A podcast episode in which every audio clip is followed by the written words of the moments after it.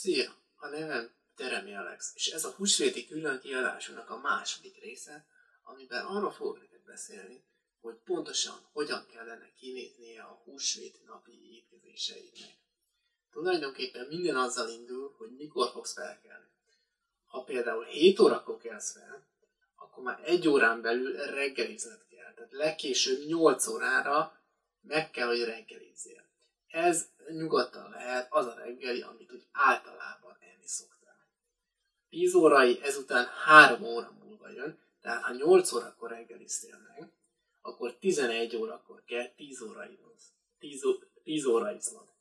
A 10 órai lehet ö, tulajdonképpen bármi lehet, csak valamilyen apróságnak kell lennie, ugyanis ö, ezt, ö, ez csak egy óráig lesz elég, tehát az ebéd ezután egy óra múlva lesz, 12 órakor. Az ebéd már lehet az a, az a húsvéti étel, amit te elkészítettél, vagy mások elkészítettek, és, és hozzájuk mész. Most ilyenkor jönne ebéd után ugyebár a sütemény. A süteményt, ahogy az első részben megbeszéltük, nem étkezés után egybe leszük, hanem külön étkezésre, tehát uzsonnára, ami majd szintén 3 óra múlva jön, vagyis 15 órakor. Ekkor eheted meg azt a sütemény mennyiséget, amennyit te meg szeretnél enni. Itt célszerű azért mértéket tartani, hiszen mégiscsak süteményekről van szó.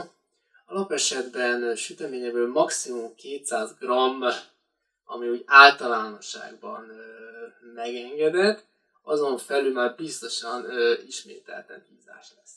Tehát ö, igen. Ezután a vacsora szintén három óra múlva jön, vagyis hogyha három órakor uzsonáztál, akkor pontosan 16 órakor fog jönni, ami szintén lehet ugyanaz a húsvéti étel, amit te magadnak elkészítettél.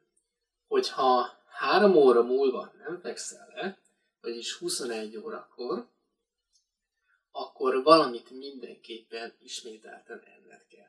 Most ez attól függően, attól fog függeni, hogy pontosan hány órakor fogsz lefeküdni. Mert hogyha 22 órakor, akkor az csak egy óra lesz, tehát akkor tipikusan megint egy olyan ételt kell enned, amit úgy szintén 10 óraira ettél, tehát valamilyen apróságot.